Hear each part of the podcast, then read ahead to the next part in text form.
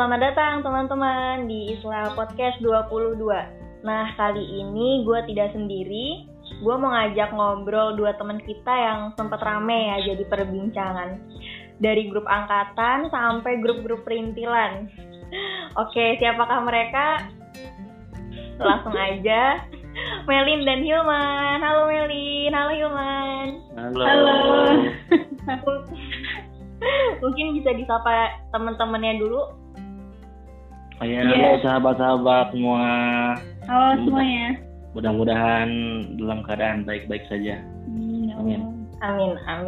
Iya nih, jadi kan beberapa waktu yang lalu rame ya di angkatan kabar bahagia yaitu pernikahan kalian berdua. Nah, kita sebagai teman pasti kan kepo gitu. Iya nih, kita ngedadak jadi selebritis ya. Selebritis sehari. Nah iya, daripada banyak berasumsi gitu kan sana sini, jadi mau tanya aja ke kalian yang langsung seputar pernikahan. Apalagi kan kita masih muda gitu, terus kalian nikah kan kayak wow gitu ya. Aduh, iya. Siap. Iya, oke. Jadi mau nanya kabar nih setelah nikah, kabarnya gimana nih? Alhamdulillah lebih baik. Dari yang baik jadi lebih baik. Iya, lebih semangat, hidup kita makin berwarna gitu. Aduh. Iya. Oke, berarti sekarang tinggalnya di mana nih kalau boleh tahu? Di Kuningan. Wah, di Kuningan. Kesibukannya apa nih, Hilman sama Melin? Kalau Melin di rumah aja sih. Ya apa yang ngurus rumah aja gitu, bantu-bantu gitu kan di sini. Kalau aku pribadi sih ngajar ya, alhamdulillah ngajar di SDIT di formal. Kalau sorenya di yang non formalnya di rumah Qur'an gitu. Jadi alhamdulillah ya, berkah lah intinya. Alhamdulillah. Oke, nih semenjak kita menyandang gelar alumni atau alumnus kan ya. Bawaannya tuh pengen kumpul bareng lagi gitu kayak di HK. Terus kalau udah bawa kata main sama anak HK kan kita semua kayak semangat tancap gas gitu. Terus tiba-tiba gak berapa lama ada undangan nyebar dan itu perdana banget nih di Islah 22. Terus langsung pecah dong ya nasib nikahannya anak HK gitu. Auto jadi ajang reunian sekampung. Iya. Aduh. Ya intinya gini sih, kalau misalkan ya kita kemarin apa ya keinginan pengen nikah muda ya alhamdulillah gitu, itu jadi sebuah ajang momen lah gitu buat kumpul-kumpul. Tadinya mah kita cuma pengen bersyukuran aja, pengen selamatan aja gitu. Keluarga aja. Ya karena kan kondisi lagi kayak gini kan Covid. Jadi pengennya keluarga aja, cuman gak enak kan gitu, masa kabar duka gitu kan, kalau kita lagi sedih kita ngepost gitu kan ke SG atau ke SW, masa gitu kan yang berbahagia, yang momennya seneng, masa nggak di kabar gitu kan, nggak di sebarin gitu ke teman-teman kita gitu sih. Jadi momen banget lah buat teman-teman, alhamdulillah bisa hadir, bisa pada kumpul-kumpul gitu. Ramai banget ya kemarin ya, banget ya Allah. Terus pas kemarin itu ada ini nggak sih kayak kejadian lucu atau ikonik gitu pas teman-teman HK datang ke pernikahan kalian?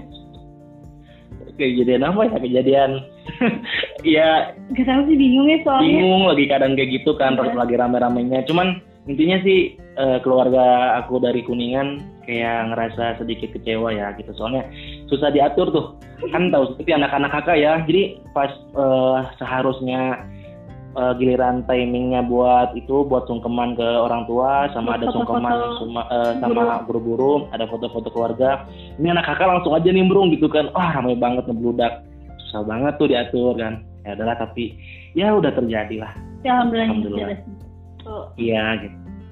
Kejadian lucunya kayak gitu ya, lucu, bingung, sedih gitu kan. Ini gimana kan sedihnya, aduh ini keluarga udah pada pulang, keluarga dari mempelai pria gitu, laki-laki udah pulang gitu. Terus kejadian lucunya ada aja tuh yang ngado-ngado, yang nggak tahu Iwan nggak tahu Ahmad sih, ngadonya kocak banget. Oh iya benar-benar. Ngadonya di luar dugaan lah intinya. Aduh. Yang bikin shock banget. Berarti ini kali ya lebih ke buat pelajaran buat teman-teman HK yang mau nikah selanjutnya mungkin lebih tertib, yaitu mungkin salah satu hikmahnya. Ya harus ada IO-nya lah, IO-nya harus ngerti banget gitu loh, karena kan kita kan memang jiwa-jiwanya anak-anak muda, jadinya ya pasti rese, pasti udah nimbrung mah udahlah gitu kan, nggak mau diatur lah intinya gitu. Oke. Gue pengen kok jadi gue aku pengen nanya nih, nanti terserah mungkin mau satu atau semua yang jawab, dipersilakan banget. Nah, kok bisa nggak ada gosipnya terus tiba-tiba kayak sekarang ini? Mungkin yang bisa jadi pertanyaan paling besar kali ya di anak-anak HK buat kalian berdua. Siapa nih? Nek. Ya. Kayak aku yang jawab nih, soalnya ya dari dua Alia sih sebenarnya. Kalau aku sih udah sering ngobrol-ngobrol sama teman-teman kalau lagi malam gitu kan, lagi nyantai sama teman-teman, suka ngobrol kayak pengen ya nikah muda gitu kan, gimana sih gitu kan. Nah terus juga kan waktu itu kayak Edgar gitu kan jadi contoh buat nikah muda sih sebenarnya, ada inspirasi gitulah intinya. Nah setelah itu emang udah dikabar-kabarin pengen nikah muda, kalau aku dulu. Nah setelah itu, tapi bukan sama Melin sih gitu, sama yang lain lah ada. Nah setelah itu next time pas tiga aliyah pas PDPM, setelah PDPM ya akhir-akhir lah pas semester 2 liburan. Nah itu kenal tuh, nggak kenal sih sebenarnya, nggak tahu siapa yang follow duluan intinya lihat SG gitu kan. Ah kalau lewatnya mah lewat si Zaki Abdul Rohim itu kan, ya itu kan teman dekat aku pas dia pas 9 MTS waktu itu aku idat.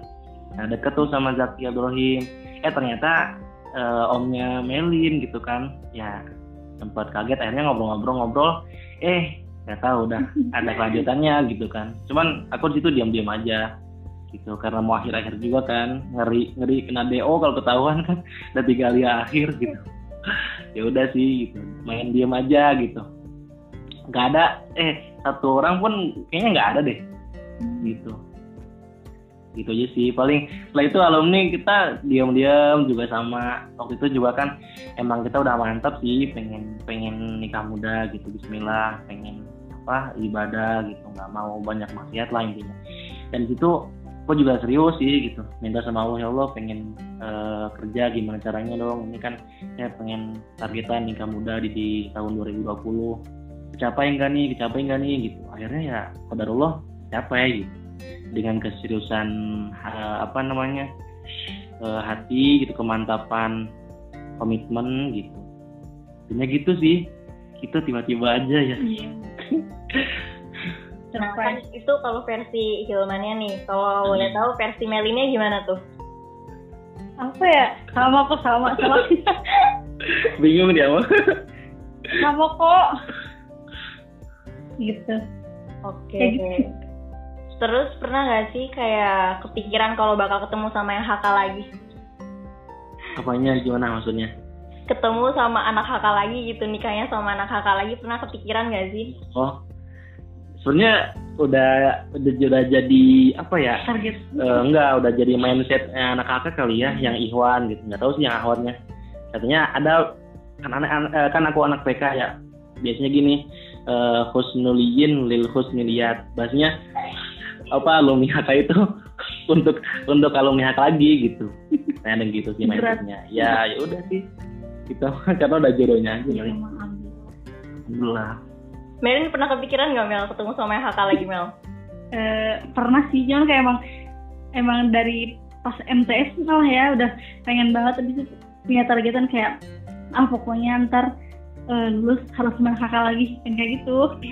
Tapi nggak tahu ternyata beneran kejadian omongannya.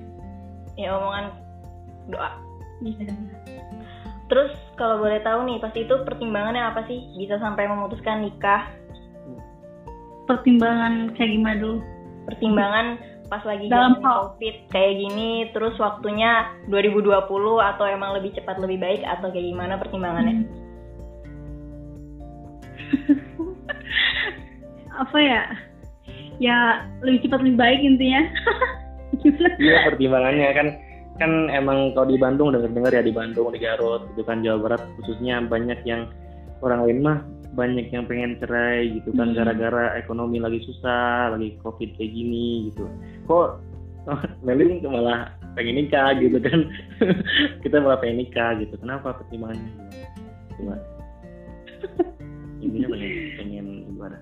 Iya, intinya ya pengen ibadah, pengen ya gak mau lah kalau terusan stuck kayak gitu terus gitu, pengen berubah lah, gitu. Apalagi dengan ya apa ya, dunia tuh udah kayak gini gitu, udah semakin dekat dengan apa ya, dengan hari kiamat kali. Oke. Terus ada hambatan atau tantangan gitu nggak yang dihadapin ketika memutuskan untuk nikah muda, misalnya mungkin dari keluarga atau dari lingkungan, dari masing-masing kalian? Kalau hambatan banyak sih. Kayak kalau orang tua sih kayak nggak percaya. Kalau misalkan perempuan ya, kalau Melin sendiri mungkin kalau perempuan biasa aja karena udah wajar gitu, maklum kalau perempuan. Malah mah sebelum kuliah tuh ditanya dulu beneran mau kuliah atau mau apa gitu, apa mau nikah aja mah dari duluan. Cuman kan ya aku milihnya kayak pengen kuliah dulu lah, gak apa-apa bentar juga gitu, yang penting pengen punya pengalaman gitu. Ya kalau perempuan wajar. Cuman kalau aku kan masih, ya kalau laki-laki kan biasanya harus karir dulu lah, harus apa dulu lah gitu. Cuman ya aku pengen berusaha ngebantah semua omongan-omongan orang lain gitu kan, dan buktiin dengan cara ya kerja keras, dengan cara dengan cara kayak gitu intinya. Susah tapi gitu sebenarnya. Ingat banget Mel, pas zaman kapan ya, zaman MTS atau zaman MTS, ingat banget zaman kelas 9. Kalau misalkan ngomongin Melin, kayak Melin pasti ingetnya Majalengka, terus ingetnya cerita, iya teman-teman Melin ini banyak banget yang nikah muda, jadi nikah muda tuh ya biasa aja, inget banget cerita itu sih. Iya, teman SD, teman cerita, main kulap, main ke Cimi, main ke siapa lagi ya dulu tuh? Pokoknya keliling di semua kamar kayaknya. Terutamanya kamar pojok. Ingat banget nih, kita pas dulu tuh zaman masih dengerin MP, kita pernah loh, ingat nggak sih dengerin MP sekarang? Dulu zaman banget. Nggak kerasa udah cepet banget ya? Iya emang. Bisa nggak sih ceritain sedikit gimana cerita atau prosesnya kayak dari siap-siap? Karena aku udah ngontakin Melin udah lama banget. Terus ya Allah, iya maaf itu sebelumnya minta maaf banget ya. Itu emang benar-benar lagi ripuh banget. Iya. Ripuh banget. Dari situ kan bisa diambil nih, wah kayaknya emang kalau orang mau nikah, apalagi kan pas itu aku ngehubunginnya 2 minggu sebelum pernikahan atau berapa minggu? Ya udah pokoknya udah mau mendekati hari H baru ngehubungin, baru kepikiran gitu mau wawancara kalian. Terus kayak baru kerasa banget kayak wah ini emang kayaknya orang mau nikah riuh banget gitu kan ya. Banget ya Allah, Masya Allah. Nah itu prosesnya riuhnya gimana sih Mel? Gini. Tapi bingung juga sih, riuhnya tuh dalam riuh apa dulu ya? Pikiran. Ya pikiran sebenarnya. Deg-degan. Riuh enggak riuh sih gitu, tapi ada aja permasalahannya tuh gitu. Iya. Contohnya kayak misalnya ada permasalahan dari undangan lah, ada yang kesalahan inilah itulah gitu. Benar. Pelaminan lah. Abis itu apa sih ukur baju tuh? Namanya? Fitting baju yang tadinya pas jadi malah ketot. Udah puasa ya? Ini udah puasa ya Allah. Gimana? Udah ngaruh puasa. Nah, kan tadi banyak banget kan kayak ada hambatan atau kendala kayak gitu. Terus pernah nggak sih masing-masing pribadi kalian kayak ngerasa kok kayak gini ya, jadi takut atau ragu gitu, pernah nggak? Ya pernah banget lah gitu ya. Pastilah gitu. Pokoknya gini ya yang aku rasain sih. Nggak tahu kalau Melin. Yang aku rasain kalau udah deket-deket mau nikah, jadi kayak maaf ya Mel gitu. Iya, enggak apa. Kayak ngerasa oh iya. Ya kayak iya kayak ngerasa oh jadi enggak pengen nikah gitu. Kok jadi gimana gitu perasaannya tuh. Jadi ya godaan setan lah intinya. Setan itu kan membisikkan, jadi apa yang ngajak-ngajak yang enggak benar, lagiran kita udah ngikutin langkah-langkah setan malah nyesel kitanya gitu karena udah ngikutin setan, padahal itu hanya bisikan setan aja. Jadi intinya setan itu melemahkan semua rencana-rencana baik kita, apalagi kan ini kan niatnya ibadah. Pasti setan itu nggak suka, mereka itu gimana caranya, ribuan cara lah untuk menggoda kita gitu, untuk nggak jadilah intinya. Tapi alhamdulillah sih proses itu bisa kita apa ya lewati gitu bersama, meskipun Amin 3 atau Amin 4 kita sempat berantem ya, sempat diem nggak cetan, aduh gimana ya Allah gitu, udah mau ini, udah mau Amin 3 sama nikah gitu. Aku sih ngerinya pas nanti akan nikah takutnya buat mood gitu ya, buat diam-diaman gitu sih. Alhamdulillah ternyata rencana Allah lah gitu. Alhamdulillah. Kalau Melin ngerasa takut juga, ragu juga atau gimana nih? Enggak sih, biasa aja, soalnya mah aku udah punya tekad banget gitu, udah siap gitu insya Allah. Jadi sampai hari H aja ngedeg-degan gitu, deg-degan itu pas udah datang aja. Pengantin prianya udah langsung deg-degan itu, gemetaran ya Allah, masya Allah. Habis itu yang bikin deg-degan tuh kayak mikirin itu, aduh ntar ngapain aja di sana gitu, kalau udah pindahan tuh harus ngapain dulu gitu. Ya udah, kita pas udah pindahan ya alhamdulillah bareng-bareng semuanya, nggak sulit yang kita pikirin gitu. Ya ribet lah intinya, hidup mah dijalanin aja. Berarti sempet dong ya kayak ngerasa ya overthinking gitu, mikirnya kemana-mana padahal masih biasa aja gitu ya. Iya bisa aja. Nah lanjut, perbedaan setelah dan sebelum kalian nikah apa aja nih kalau boleh tahu nih? Kayaknya seru nih. Banyak banget, gak bisa diungkapkan. Ntar diungkapkan sama AA.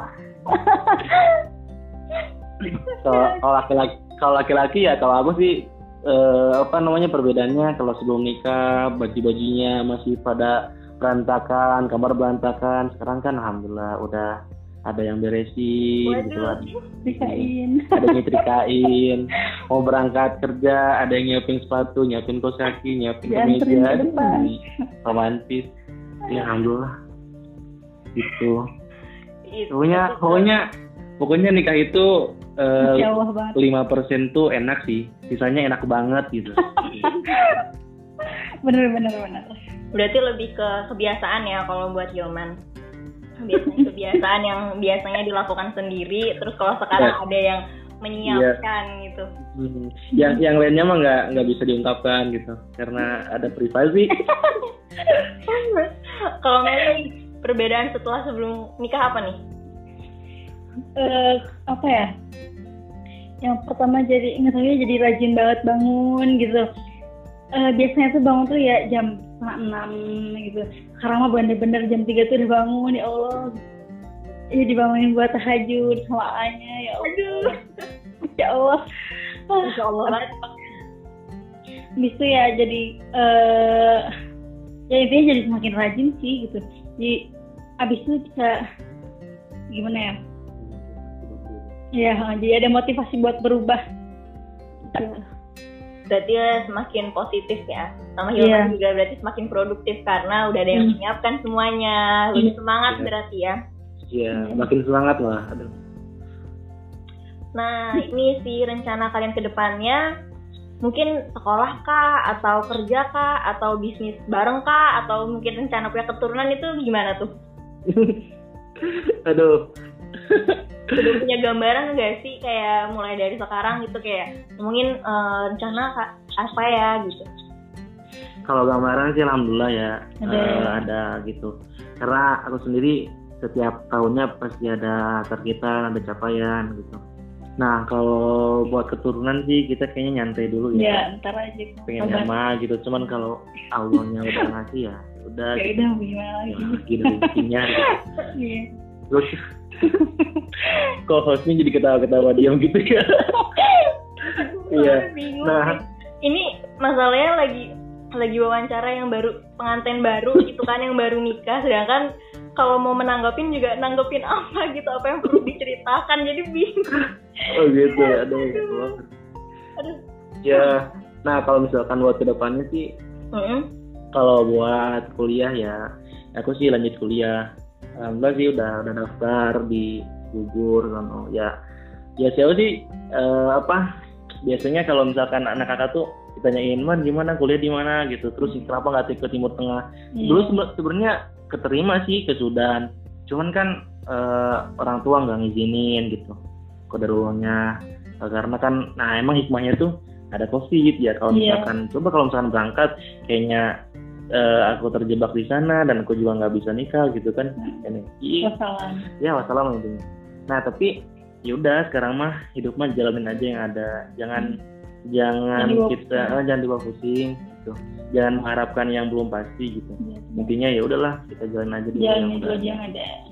Nah mau kuliah di Cibubur, aku sih mengambil kelas karyawan ya gitu, karena kan sambil kerja juga alhamdulillah gitu, jadi kerja dapat, nikah dapat, dia dapat, alhamdulillah udah lengkap lah ya berarti buat Hilman sama Melin.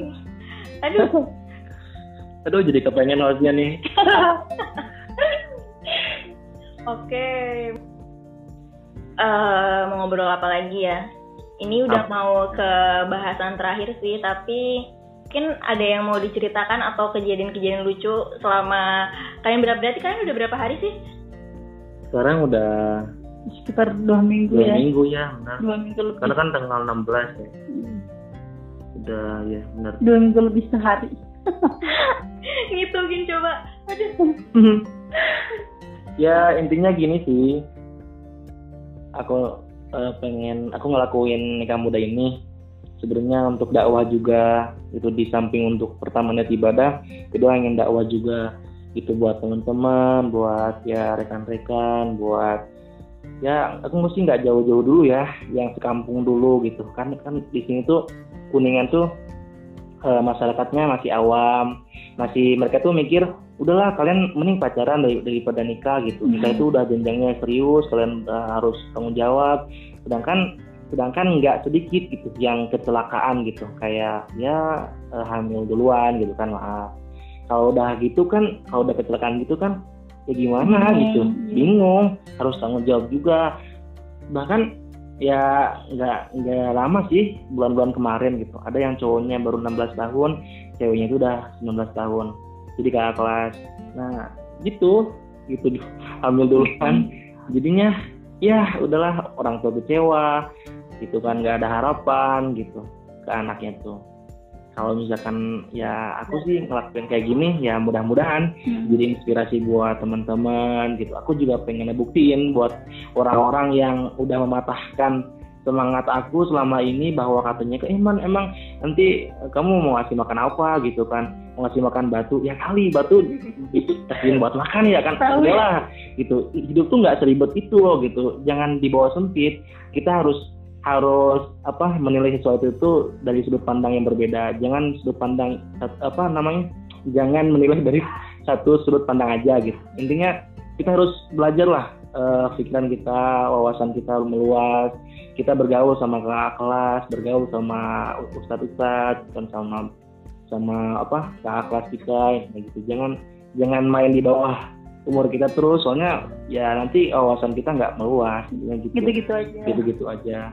Alhamdulillah sih intinya mah banyakin relasi, banyakin channel, banyakin teman-teman. Insyaallah hidup kita aman lah, nggak akan susah gitu. Aku juga alhamdulillah selama ini ya udah bisa makan ini ya. Yai, lebih semua. Makannya nggak kelaparan kan? Iya, nggak banget jauh. Alhamdulillah. Jadi dari hikmahnya bisa mematahkan kan, katanya kalau misalkan nikah itu nanti pendidikannya terganggu mungkin dari pihak laki-laki. Terus ada yang juga bilang kalau misalkan nikah muda tapi belum punya pekerjaan tetap dan sebagainya, nanti rezekinya gimana, ntar anak-anak mau dikasih apa, ntar mempersulit kehidupan pengen banget mematahkan omongan itu. Iya, benar. Mencobalah, bismillah. Iya. Karena kan ini kan syariat agama ya, syariat Islam gitu. Kenapa sih yang jelas-jelas ibadah kok pada nggak mau, pada nggak yakin, pada menjauh gitu? Emang ya wajar sih, emang setannya juga banyak lah, iblisnya juga banyak. Nah jadi intinya mah Allah udah banyak berjanji dah di Al-Qur'an, apalagi kan di surat An Nur jelas. Al-Baqarah ibnihimullah, kalau misalnya kalian merasa fakir, merasa nggak punya, Allah akan mencukupi gitu, akan mengkayakannya, itu jelas. Terus kalau misalkan kita mau nantang lagi rezeki, udah jelas di surat Dzariyat wa fisam idiskukum mama tu'adun, jelas Allah telah menyiapkan di langit itu mama tu'adun, telah berjanji pula gitu untuk kita. Itu rezeki kita tuh udah ada gitu. Maka kita kalau misalkan berdoa sama Allah, jangan ya Allah minta rezeki, jangan ya Allah berkahkan rezeki kita, karena rezeki itu udah ada gitu, tinggal diberkahkannya aja gitu. Kalau aku sendiri nggak ada yang datang, gimana dong? Berarti sabar ya, harus ikhtiar juga sih, harus ikhtiar, nggak cukup doa. Usaha ya. Oke, mungkin ini bahasan yang terakhir kali ya. Nggak kerasa juga kan udah ngobrol mau hampir setengah jam. Oh iya, alhamdulillah. Buat teman-teman nih mungkin yang mau nikah muda juga, apalagi pas di HK kan sering banget ya denger kalau udah capek belajar, apalagi ini nggak tahu kalau di Ikhwan, kalau di Ahwat, kalau udah capek belajar atau udah putus semangat kayak aduh capek pengen nikah aja, sering banget kan ngomong kayak gitu. Ada pesan atau tips nggak nih yang mungkin bisa dibagi buat teman-teman yang mau nikah muda gitu, teman-teman HK terutama? Ya kalau buat pesan ya, atau ya mungkin sedikit nasihat lah buat teman-teman, apalagi anak PK ya kan, kita belajar di HK gitu kan tentang keyakinan akidah yang kuat ya, jangan sampai gitu kita meragukan janji-janji Allah yang sudah jelas di Al-Qur'an ada, di hadis ada gitu, tentang rezeki. Kita kan jangan sampai takut dengan kekurangan rezeki, kekurangan apa. Emang jelas sih di surat Al-Baqarah kan, wala nabluwannakum bisyai'im minal khaufi wal ju'i wa naqsin minal amwali wal anfusi wathamarat. Jadi banyak ujian yang diuji, misalkan kekurangan harta, ketakutan, kelaparan dan sebagainya. Tapi kan jelas Allah udah berjanji kalau kitanya mampu yakin sama Allah gitu. Walau amanu wattaqaulah fatahna 'alaihim barakatim minas sama. Itu kan di surat Al-A'raf ya jelas. Jadi kalau kitanya mampu beriman, bertakwa sama Allah, insya Allah akan bukakan pintu rahmat, keberkahan, itu rezeki buat kita. Iya, makanya ini buat teman-teman semangat, ayo kita semangat bangun Islam. Kalau memang kita semua para pejuang Islam, itu ingin membangun peradaban Islam, maka kita harus benar-benar gitu kan. Pertama apa sih yang di yang tingkatan dakwah itu iya, apa yang pertama dari diri pribadi, keluarga, kemudian termisi. Iya, kita harus naik tingkat dong gitu, jangan ditangkap pertama aja. Harus ada perubahan lah gitu, step by stepnya harus jelas gitu kan. Kita sekarang nih aneh aku sama Melin dah naik tingkatan gitu, naik ke tingkatan kedua, Takmin betul Muslim. Sok ayo kita semua membangun agar Islam ini semakin baik gitu. Kalau bukan kita siapa lagi gitu, kalau nggak sekarang kapan lagi gitu kan. Iya gitu. Kalau Melin nih mungkin ada pesan atau tipsnya nih yang bisa dibagi mungkin untuk menjadi istri yang soleha gitu. Oke gitu.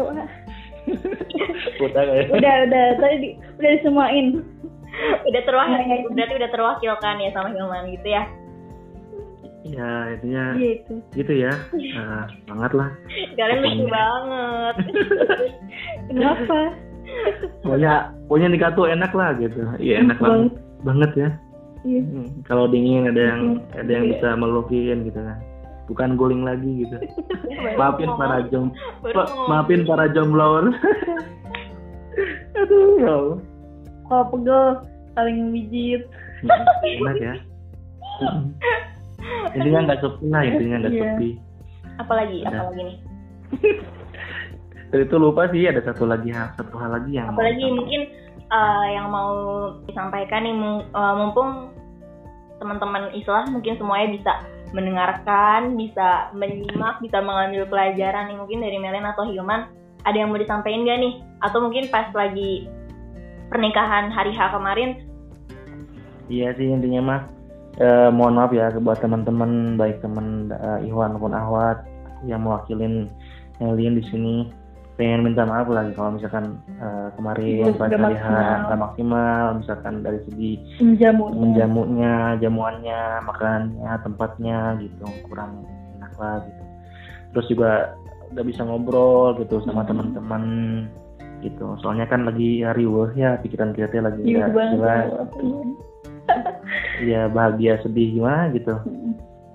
Campur gerah juga aku teh, jadi panas jadi wangi ya, aduh. Nyaman gitulah.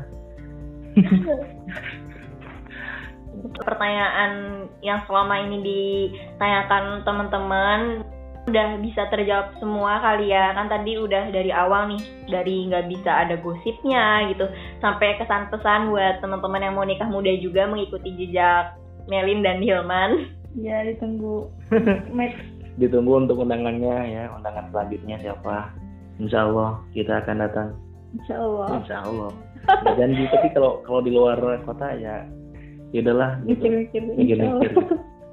Oke, semoga bisa diambil nih manfaatnya. Tadi udah banyak banget jawaban yang yang menjawab kekepoan anak-anak HK, lebih khususnya anak Islah 22 gitu. Diambil manfaatnya bisa banget, terus yang buruknya bisa dibuang aja.